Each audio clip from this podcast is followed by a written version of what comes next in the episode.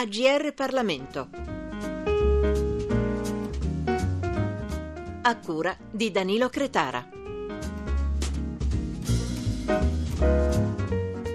Bentrovati sulle frequenze di GR Parlamento da Francesca Rinaldi. Il nostro ospite è Gabriele Moroni, cronista del quotidiano Il Giorno e autore per Mursia di Delitti e vecchi merletti. Bentrovato Moroni.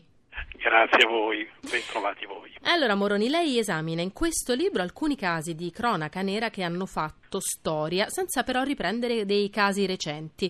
Lei ha preferito scavare nel passato. Il primo capitolo è dedicato addirittura a un caso della fine del Settecento. Perché questa scelta? Beh, direi che questo libro nasce da, da un duplice amore. L'amore che è anche la mia professione per la cronaca e, e l'amore per la storia. Ecco, scrivendo questo libro e addentrandomi in questi casi noir raccolti fra la fine del Settecento e il primo dopoguerra del Novecento, ecco, ho fatto, ho cercato di fare, spero al meglio, il cronista della storia. Uno dei gialli analizzati è quello relativo alla morte di Anita Garibaldi, strangolata, deceduta per cause naturali? È un, grande giallo e forse anche uno dei primi gialli politici che ci ha riservato la nostra storia. In effetti il, il primo anatomopatologo, il primo medico legale che visitò Anita Garibaldi malamente se, sepolta in, in, una, in, una, spiaggia eh, della, durante la, la fuga di Garibaldi dalla Repubblica Romana, siamo nel 1949, del tentativo inutile di, di, di raggiungere eh, Venezia che ancora combatteva contro gli austrici, il primo anatomopatologo fu molto chiaro eh, e parlò appunto di una frattura della trachea, come eh, se eh, Anita Garibaldi, peraltro spossata dalla malaria, spossata da una gravidanza avanzata, fosse stata però eh, uccisa, ecco, finita eh, in questo ultimo eh, estremo e disperato tentativo di fuga. Devo dire poi che eh, lo stesso medico legale eh, cambiò opinione, eh, parlò invece che questa lesione poteva essere stata provocata dalla putrefazione. Io credo è la mia opinione, ma credo di non essere molto lontano dalla verità, che quello di Anita Garibaldi fosse un cadavere piuttosto ingombrante per tutti, a cominciare dalle autorità del governo pontificio che non dimentichiamo all'epoca eh, governavano le Romagne, per cui si preferì eh, ripiegare su una più tranquilla eh, diagnosi, un più tranquillo referto di morte naturale. Certamente un giallo che è rimasto insoluto. C'è un altro capitolo anche dedicato a Garibaldi, a un suo lato un po' oscuro che farebbe di Garibaldi un sequestratore di preti. Sì, siamo anche qui nel, mille, eh, nel 1248, siamo alla nella prima sfortunata guerra di dipendenza di Carlo Alberto contro le stesse, Garibaldi è a Morazzone nel, nel Varesotto e viene sorpreso eh, nottetempo dagli austriaci. Il paese, che è un piccolo paese, viene cinto d'assedio e, e Garibaldi, che eh, è riuscito con, con, i suoi volontari a, respingere eh, gli austriaci, sa che la mattina dopo farà una, una brutta fine. Per cui cerca una guida, una guida che lo aiuti a eludere, a passare attraverso le maglie dell'assedio e il suo obiettivo è la Svizzera, ci arriverà e la, la, la, la scelta cade su una persona che, che conosce bene i, i, luoghi, che è eh, Don Colli. Don Colli è il, il parroco il parroco di, di Morazzone.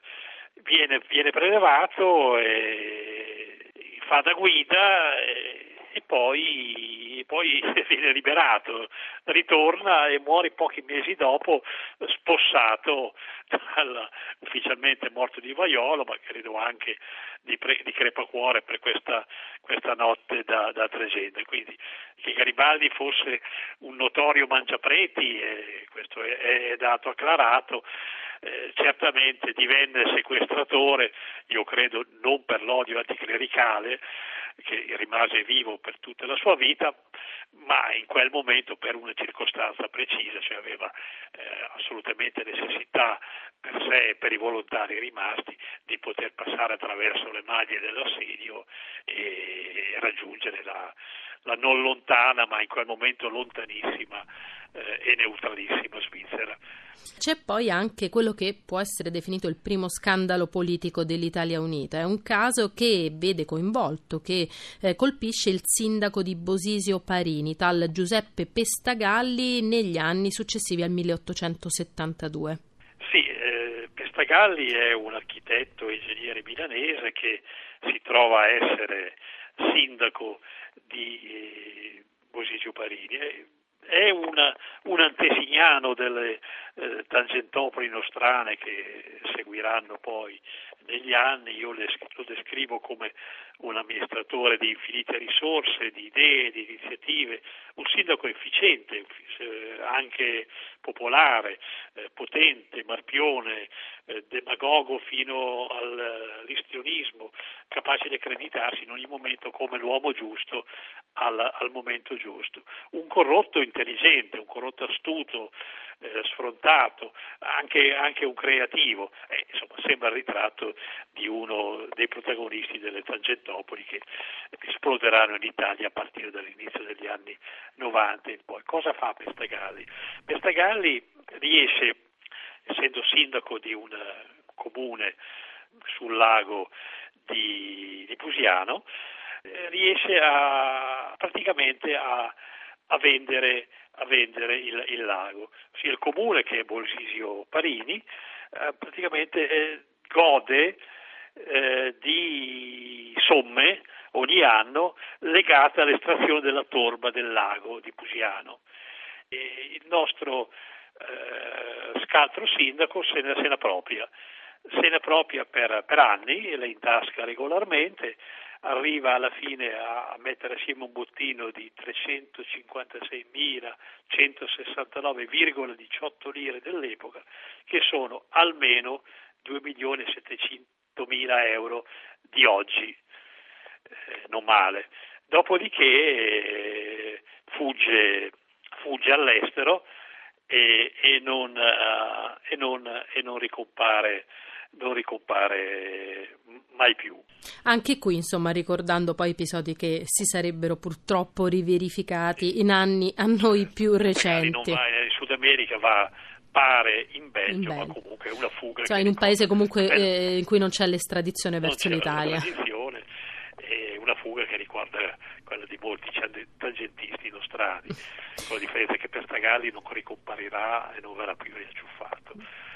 Senta, passiamo adesso alla strana morte del tenente generale Alberto Pollio, capo di Stato Maggiore dell'Esercito, un decesso avvenuto a Torino in una camera d'albergo nel 1914. Tre giorni dopo l'uccisione dell'arciduca Francesco Ferdinando a Sarajevo. C'è stato un legame tra questi due morti? Non possiamo parlare di due omicidi perché non ci sono le prove che quella del generale Pollio sia stato un omicidio, quindi diciamo un legame tra questi due decessi. Ma, eh, Pollio muore un'ora imprecisata, forse fra le 7.30 e le 9.15 del primo luglio eh, 1914 nella camera numero 19 dell'hotel Turin Palace, che è un elegante albergo Liberty in, uh, in Torino. Eh, muore tre giorni dopo i colpi di, di, di, di Gavrino Principe che a Sarajevo ha eliminato l'arciduca Francesco Ferdinando, erede al trono Austria-Ungheria, e la moglie, la contessa Sofia. Ancora un mese di, di, di, di balletto tragico e a volte tragicomico comico e sarà guerra nell'intera Europa. Perché la figura di Podio è significativa? Perché l'Italia è ancora formalmente legata alla triplice alleanza con Austria e Germania. E eh, Poglio di questa alleanza è un sostenitore quasi, quasi fanatico. È un fatto però che eh, nella realtà eh, l'Italia, il governo Salanda hanno già fatto il salto della quaglia e si preparano a entrare in guerra, cosa che accadrà meno di un anno dopo, il fatidico 24 maggio 1915, quello del Piave che mormorava, di entrare in, in, guerra al fianco delle potenze dell'intesa, Francia e Gran Bretagna. È ovvio che di questo cambio sullo, di, di, alleanza sullo scacchiere militare europeo, Poglio, viste le sue convinzioni, sarebbe stato un, uh, un avversario tenacissimo. Si parla solo di sospetti, il generale sta benissimo, è arrivato a Torino da Roma per delle esercitazioni di tiro e comincia a accusare eh, strani malesseri, strani malori, eh, c'è la figura di una stranissima cameriera dell'hotel assunta poche ore prima e poi sparita poche ore dopo la morte del generale, c'è la rapidissima carriera eh, del medico che curò Polio senza riuscire, come si è visto, a sottrarlo alla morte, tutti elementi che possono ingenerare, se non la certezza di una morte, a questo punto la morte per veleno, certamente eh, molti sospetti. Allora, un'ultima domanda in chiusura. Quanto è stato difficile trovare delle fonti per ricostruire questi casi e quali sono state le sue fonti? Dicevo, io sono un appassionato di storia. Eh, per il mio giornale ogni domenica pubblico una sorta di rubrica storica che eh, ho chiamato Gialli in frac, proprio perché si tratta di storie nere e gialle eh, d'antan. Eh, certamente c'è stato un grande lavoro di ricerca, oh, sono stato per archivi, per, uh, per biblioteche, ho sfogliato eh, vecchi effemeridi.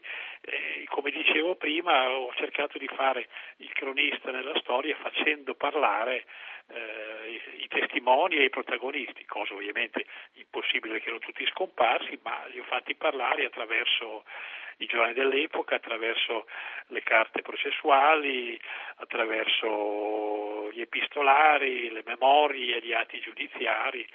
Alla fine è stato un lavoro faticoso ma certamente appassionante, è un libro che mi sono divertito a scrivere, spero che chi lo leggerà, che avrà la bontà di leggerlo, si diverta come mi sono divertito io a scriverlo, si diverta nella lettura e l'ho concluso con una conclusione che certi meccanismi eh, in fondo eh, non sono cambiati. Abbiamo visto prima la figura di un, di un antesignano della Tangentopoli nostrane, eh, ci sono storie di, di, di, di, mattanze compiute in una mattinata di follia da un uomo che decide a un certo punto di liberarsi di tutti gli autori dei presunti torti che ha ricevuto, c'è la storia di un assassino, eh, di un killer sanguinario e perfino cannibale che viene eh, fermato, sospettato, interrogato, poi rilasciato